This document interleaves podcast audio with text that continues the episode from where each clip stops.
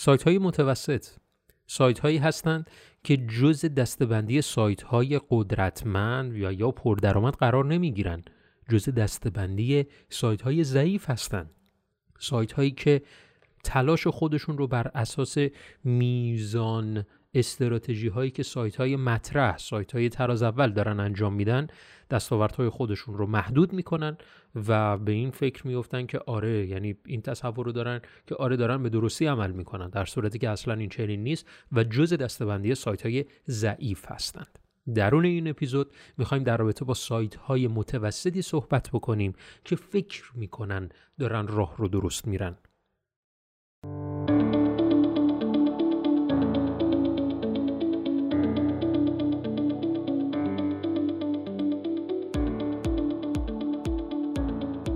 سلام و درود خدمت شما دوستان عزیز، من علی اکبر فرج هستم و با افتخار شما دارید به اپیزودهای دیجیتال مارکتینگ خط یک گوش میکنید.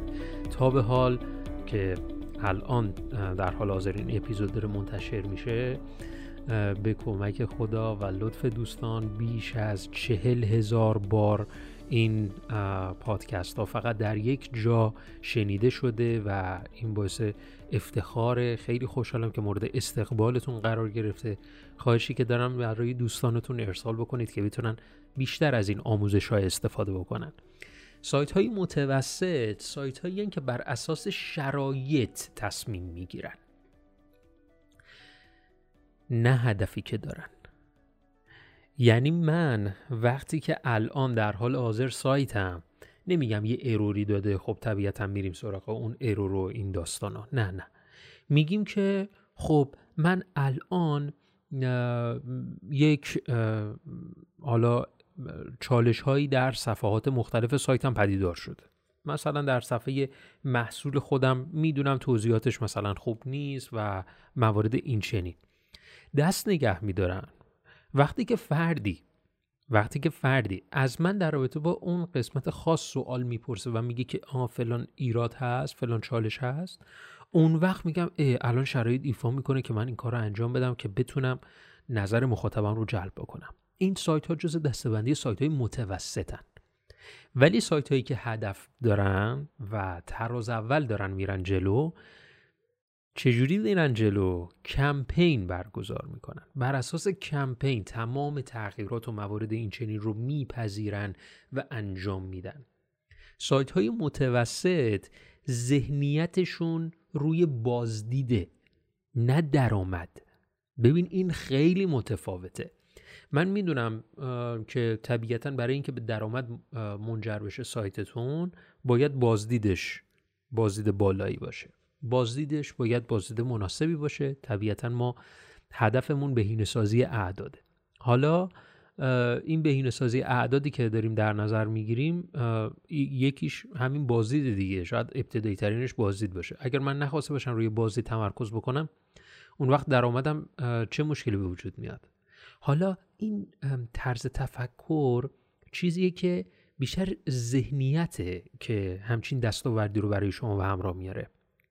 سایت های متوسط، صاحبان سایت های متوسط ذهنیت متوسطی دارن.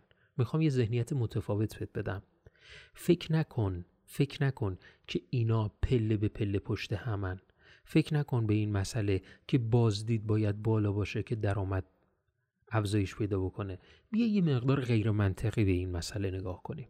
میخوام به یه جنبه دیگری از مسئله بهش بپردازم و میخوام یک تجربه بسیار ارزشمند رو بهت بگم.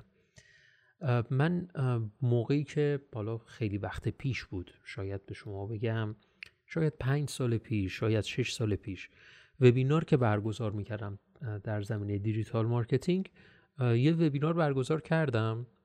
هیچ بازدیدی ببخشید هیچ ثبت نامی نداشت هیچ ثبت نامی نداشت و دیگه روزهای انتهایی رو رسیده بود. منم دلسرد شده بودم از این مسئله و بعد در نهایت در نهایت خب طبیعتاً آگاهیم و اطلاعاتم طبیعتاً به اندازه الانمون نبود، ولی نکته‌ای که وجود داشت این بود که ما در نهایت تونستیم یک ثبت نامی داشته باشیم.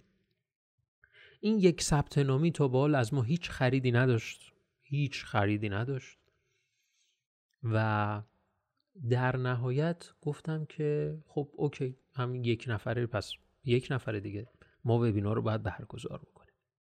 میخوام بهت بگم که بازدید ببین رنگش رو خودش رنگش رو تو ذهن من باخت اون موقع با اون تجربه‌ای که داشتم. با همون یک نفر به صورت مستمر کارهای بسیار زیادی ما انجام دادیم که اینقدر پول به کسب و کار ما اضافه شد که نمیتونستیم در قیاس با یک مسئله منطقی که باید آره من حالا طبیعتاً اینا رو گام به گام طی بکنم، نمیتونستیم مثلا با اون مورد مقایسه قرارش بدیم. میخوام بهت بگم که این تجربه باعث شد که من متوجه بشم که آره میتونه این دو از لحاظ ذهنی متفاوت باشه. تو میتونی بگی که من میخوام به این درآمد برسم، تو میتونی برای سایت تعیین بکنی من میخوام به این درآمد برسم، ولی در عین حال کار درستت رو انجام بدی و اون کار درست یکیش افزایش بازدیده. ولی این رو شرطی در ذهنمون قرار نمیدیم تا زمانی که بازدید افزایش پیدا کنه. تا زمانی که بازدید افزایش پیدا نکنه درآمدی منجر نمیشه. اصلا اینو داخل ذهنتون نگنجونید، کار درستتون رو انجام بدید، ولی اینو تو ذهنمون شرطیش نکنیم. ببین دوست من، من یک تجربه بسیار گرانبها رو دارم بهت میدم و خیلی به این معتقدم و انتظارم ندارم که با همین تجربه الان دیگه ذهنیتت عوض بشه. من خیلی واقعا دلی دارم این رو این مطلب رو دارم خدمتت میگم، چون که بسیار من این رو تجربه کردم. میخوام شما هم این رو تجربه بکنی. فرصت تجربه کردن رو برای خودت مهیا کن. شاید نیاز باشه یک مدت به این روش فکر بکنی، یه مقدار راجبش مطالعه بکن، یه مقدار بررسی بکن و هیچ چیزی جایگزین تجربه نمیشه. هیچ چیزی، هر چقدر میخواد کتاب بخونی بخون، ولی هیچ چیزی جایگزین تجربه نمیشه. سایت های متوسط میزان تلاششون رو منطقی دستکاری میکنن، ولی سایت های تراز اول میگن که تا به اون نتیجه نرسم حد اکثر تلاشم رو میکنم و این حد, اک... حد اکثر تلاش یک چارچوب نداره، اصلا چارچوب نداره، اصلا محاسباتی نیست. سایت های متوسط روی محاسباتشون اینطورن که میبینن بهترین حالت تعداد مقالات، تعداد انتشار مقالات در ماه چقدر هستش. سایت های متوسط اینجوری بررسی میکنن، میگن که خب ببینیم بهترین فردی که توی این حوزه داره رشد میکنه، بهترین فردی که توی این زمینه هست، تعداد مقالات منتشر شده چقدره، پس من هم باید مثل اون کار رو ببرم جلو. این اشتباه محضه. شما چالش بزرگی رو داری به نام رح... به نام گمنامی. چالش بزرگی رو داری به نام گمنامی.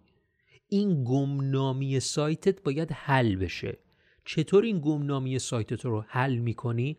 با حد اکثر تلاشت، با یعنی انفجاری تلاش رو کنی، حالا در هر جایی که میخوای.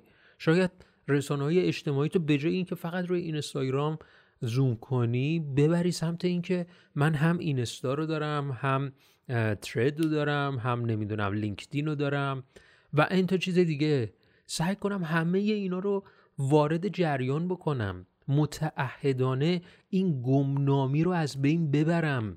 سایت های متوسط سایت هایی هستن که گمنام باقی میمونن، سایت هایی هستن که گمنام باقی میمونن و باز این ذهن منطقی ماست که میگیم آره رشد پله به پله باید طبیعتاً ما این حالا تعداد مقالات مثلا منتشر شده در ماهمون رو اول به اینقدر برسونیم و بعدش به اینقدر برسونیم. اینا رو بذار کنار. میخوای رهای گمنامی رو ترسیم بکنی. یه ایده‌ای که آقای جان بوقوسیان داد این گونه بود که خیلی برای منم جذاب بود.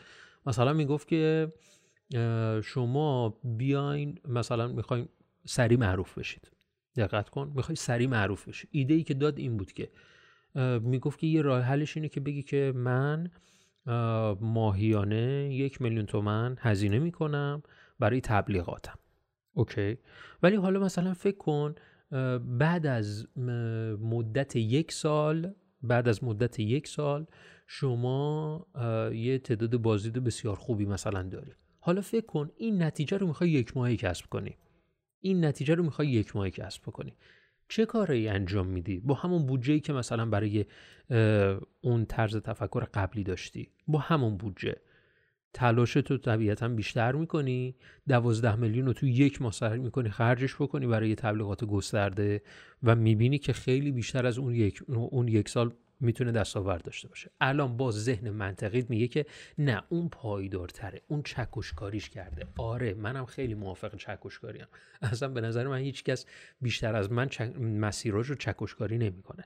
من باید موافقم، اصلا باید هم نظرم، باید چکشکاری انجام بشه. این تنها یک ایده بود که گفتم که بهت ثابت بکنم باید از دستبندی سایت های متوسط که به این چنین همش به صورت منطقی اینجوری تلاش میکنن اصلا کلا فاصله بگیری.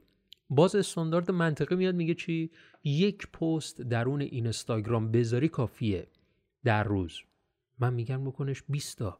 آقای گرانت کاردون در کتاب قانون ده برابر که دقیقاً داخل اشتراک همسفر سایت خط یک داریم کلا درس‌هاشو پیش میبریم، اون معتقده که باید تا جای ممکن پست‌ها درون شبکه‌های اجتماعی بیشتر، هر چی بیشتر باشه بهتره.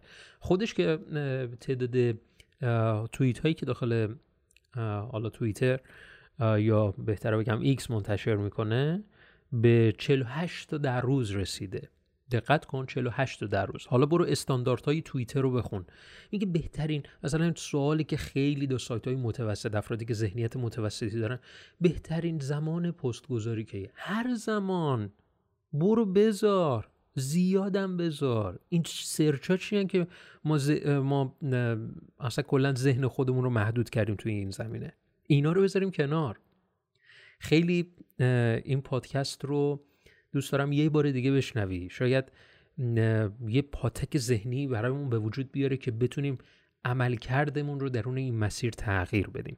اگر فکر میکنی این پادکست برات مناسب بود، فکر میکنی مؤثر بود، حتما تو کامنت های کست باکس به من بگو. خیلی مؤثره برای من، من هم انرژی میگیرم که این چنین پادکست های این چنینی برای شما تولید بکنم که خیلی مؤثرتر میتونه عملکردمون رو تغییر بده. همچنین اگر بازم فکر میکنی مؤثره، برای دوستانت ارسال بکن که این جمعیت همینطور بیشتر بشه و بتونیم بیشتر به هم کمک بکنیم. تا اپیزود بعد، فعلا خدا نگهدارتون باشه.